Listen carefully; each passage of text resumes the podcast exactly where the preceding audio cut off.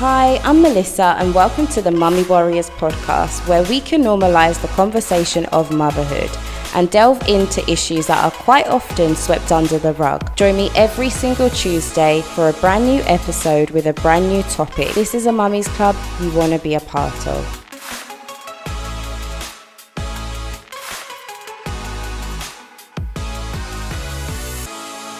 Hi, and welcome back to the Mummy Warriors podcast. I'm your host, Melissa, and today I am joined by Ashley Beard, who is a mum of two and is the winner of Miss Texas America 2021. Ashley, welcome to the Mummy Warriors podcast. Hello, thanks for having me. Thank you so much for being here. Now, I want to start off with you telling our listeners a little bit about yourself and who you are. Okay, so my name is Ashley Beard. I currently have won Mrs. Texas America 2021. So I am your current reigning Mrs. Texas. Uh, I'm originally from California. I got to Texas as fast as I could. I had played soccer at Baylor University, where I was a double major, double minor. And from there, I met my husband who played football at Baylor. We have two kids together, Jet and Jael. Their ages are eight and six. And we own Halo Athletic Center. It is a gym in Waco, Texas and um, that is our passion project. And we also uh, run Westdale Asset Management Company as well. I want you to touch on how, well, first of all, your journey to winning Mrs. Texas and how that all came about in the first place. So um, I was pregnant with my son. Like I said, I had played soccer at Baylor, so I I was never really into pageantry or anything like that. I was a complete jock growing up. And so I was pregnant with my son. I was eating a whole entire gallon of mint chocolate chip ice cream. That is my favorite. Um, 60 pounds heavier than I am now. And I looked at my husband and I said, I need to do a competition. And at that time on TV, some models were walking by in swimsuits. And I said, That's it. That's what I'm going to do. So I went ahead and I entered uh, Mrs. Texas. I actually had my son and daughter back to back. So after I had my daughter, I entered. Um, and five months later, um, after I gave birth to her, uh, I ended up placing second runner up after, after, sorry, I placed second runner up out of 50 women. And then the next two years, I placed second runner up, all in the same system as well. Uh, I took two years off and I came back this year more refined, a little bit better than ever.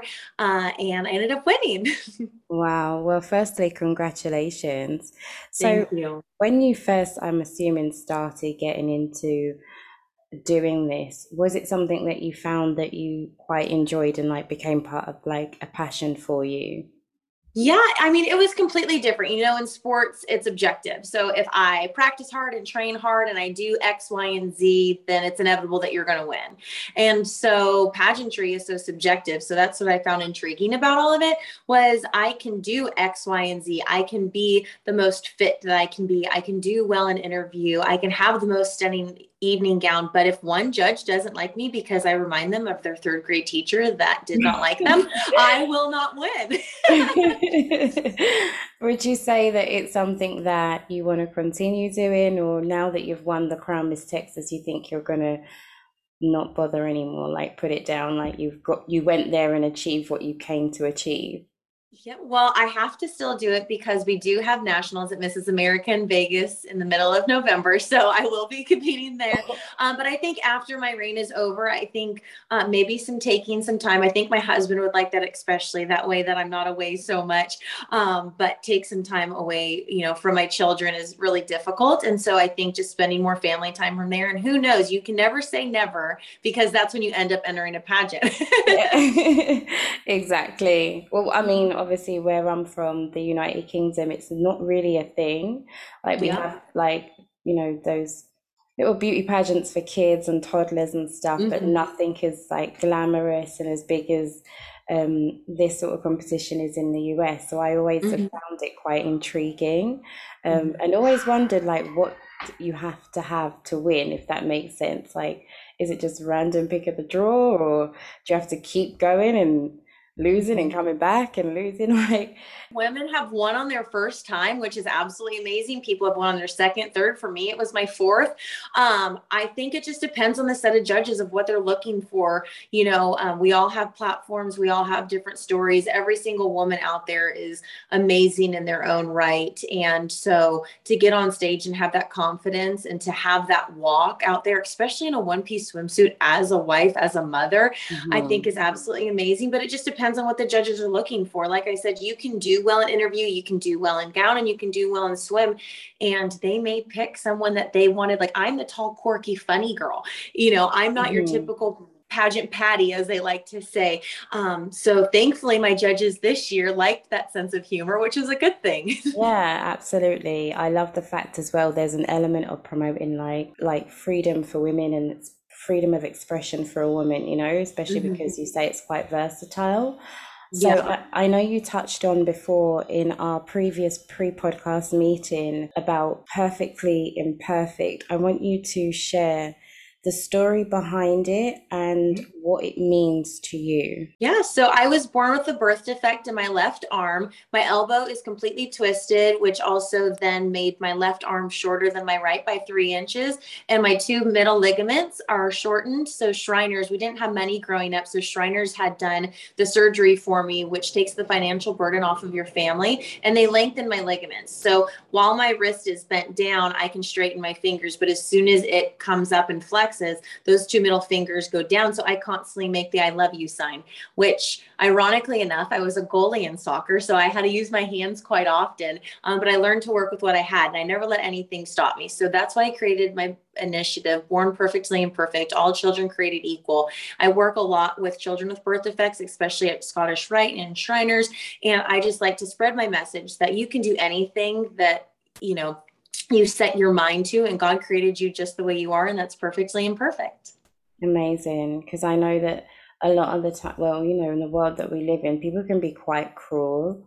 Oh um, yes. Very cruel. Have you experienced anyone being cruel because of what you have or if you just because you kind of just got on with it you no one really bothered you at all um i mean i always had people that teased me or stuff or like when i was doing push-ups you know and i would always make you know, I would always try and lighten the mood by mm-hmm. also sitting there saying, "Oh yeah, my little arm," you know, or you know, um, let me help with this hand instead. And I kind of like do my fist like this because everyone's like, "Oh, she does push-ups really weird," or even just going to the nail salon getting my nails done. You know, a lot of times you have to relax those fingers and you can't, and so it's just something I have to like, "Oh, I broke my hand," versus just saying I have a birth defect and kind of explaining what that is.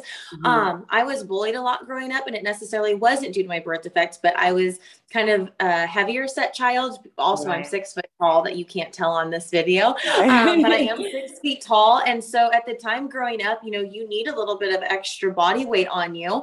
And I unfortunately had just a little bit more than normal. And I like to make a little hamburger belly is what I would do. Mm-hmm. Um, but I also, I don't know why my mother had done this, but, and I'm assuming it's because I wanted it, but I had a chili bowl haircut with the rat's tail. And I also had uh, the chubby cheeks, like a little chipmunk. Uh, and I had really big teeth. Thankfully, I grew into those. Um, so you never should make fun of somebody. You never know where they're going to end up in life. Exactly. But I was bullied for different reasons like that. And so I think it's amazing that I finally found my niche in a place where I belong, that I'm accepted for just the way that I am. I do too. And just look at that, like coming from all of that to literally winning Miss Texas is mm-hmm. A complete full circle, right? Because yes, ma'am. It's like watching one of those films where like the the underdog always end up winning the prize, you know. Mm-hmm. So yeah. it's kind of cool that it's actually become a reality. Um, mm-hmm. I understand that you said that you obviously work with a lot of children, mm-hmm. um, especially children with defects. Have you ever experienced a child that's really sort of mentally affected by having a defect and they're having a hard time at school or with their peers because of their defect? Yeah, I actually, the reason that I also got into it, I had this little girl named Jessie when I was still in college after uh, I finished with soccer and I had a little bit more free time because that takes up quite a bit of time. Um, I worked at a small children's gym and she came in and I was the only coach that she would allow to work with her and she had a condition that Forrest Gump has so she uh, had the braces when she was younger and she still kind of walked you know um, just differently than everybody else and so she came in and her goal was to jump on six inches of a box. And so we started out small and from there we worked and we ended up getting her on 12 inches. And, you know, when she first came to me, just her demeanor and everything, her head was constantly down. She had no confidence. You know, kids were bullying her at school. Her home life wasn't well. Um, but every single hour that I got to work with her those two days a week, I mean, she would just light up a room. She was the sweetest girl, the funniest girl. Uh, and that translated into her just doing her absolute best and her being able to jump on those boxes. Amazing. I think mm-hmm. it's, I always think it's amazing how just a change of environment, change of mindset can allow someone to hit goals and manifest things that they never thought they could. Yeah. Um, it just it, it's amazing to me how something like that is so easily done just with mm-hmm. a change and people that care as well, you know. Um, yeah, we don't have a lot of that in this world, and as I've touched on before, mm-hmm. a lot of times in this society, especially in the culture I grew, grew up in, when you have a birth defect, especially one that's really visible, mm-hmm. This becomes like the common culture to stare, to sort of yeah. say things behind their back and you know mm-hmm. quite mean not even wanting to to make an effort to even have a yeah. conversation and get to know the person behind the defect so yes. um, obviously i think it's definitely a positive thing that you're bringing this forward and again winning miss texas and mm-hmm. Having a birth defect i think it just breaks through so many barriers for so many other people as well mm-hmm. as well as having the foundation uh, perfectly imperfect for the kids as well. So you definitely are something for them to look up to. What well, thank you. what is the main message that you would want our listeners to take away from this interview? I think just let your light be shown. You know, everyone has their story, everyone has their testimony. I mean, mine's going to be completely different than someone else's. There's women out there that are going through domestic violence or mental illness. And, you know, there's always someone who's willing to listen and to not judge. Um, I know a lot of times I even get judged because I have a crown and I have a sash, and people think that because I look a certain way that I am a certain way, and I'm not. I think that if we just sit there and we listen to people's stories and share you know our own testimonies with each other i think that we'll find light in that. And never let anyone dim your own light. Like you were created just the way that you were created and you need to be celebrated for those things that you know you were born with. And so i think that it's amazing that all these people with all these different um, personalities especially mine because it's a little crazy um, but you know um, the way that they look you know the confidence that they need to exude like know that there's always someone out there for you and we're always here to listen yeah, amazing. I think that's again such a positive message. Have, is being positive something that you are naturally or something that you learned to become? I think I probably had to learn to become that. You know, everyone has their backgrounds and their stories. And for me, you know, it was probably a little bit more rough than other kids. Um, I grew up in Northern California on the outskirts of Oakland.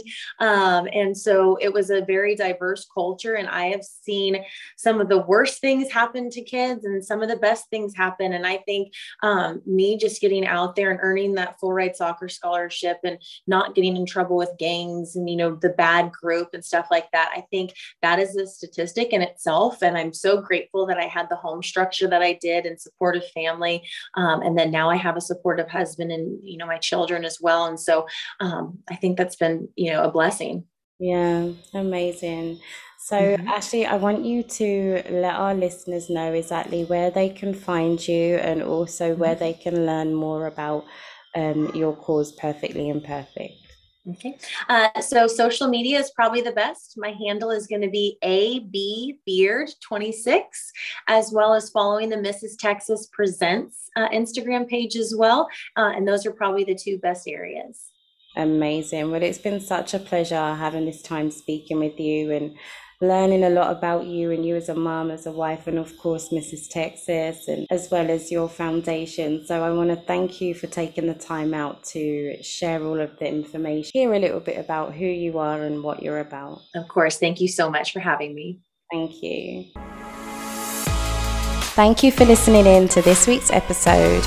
Feel free to leave a comment, like, and share this episode. If you want a chance to be a guest on the show, all you have to do is send me a DM on my Instagram, which is at the Mummy Warriors. See you next week.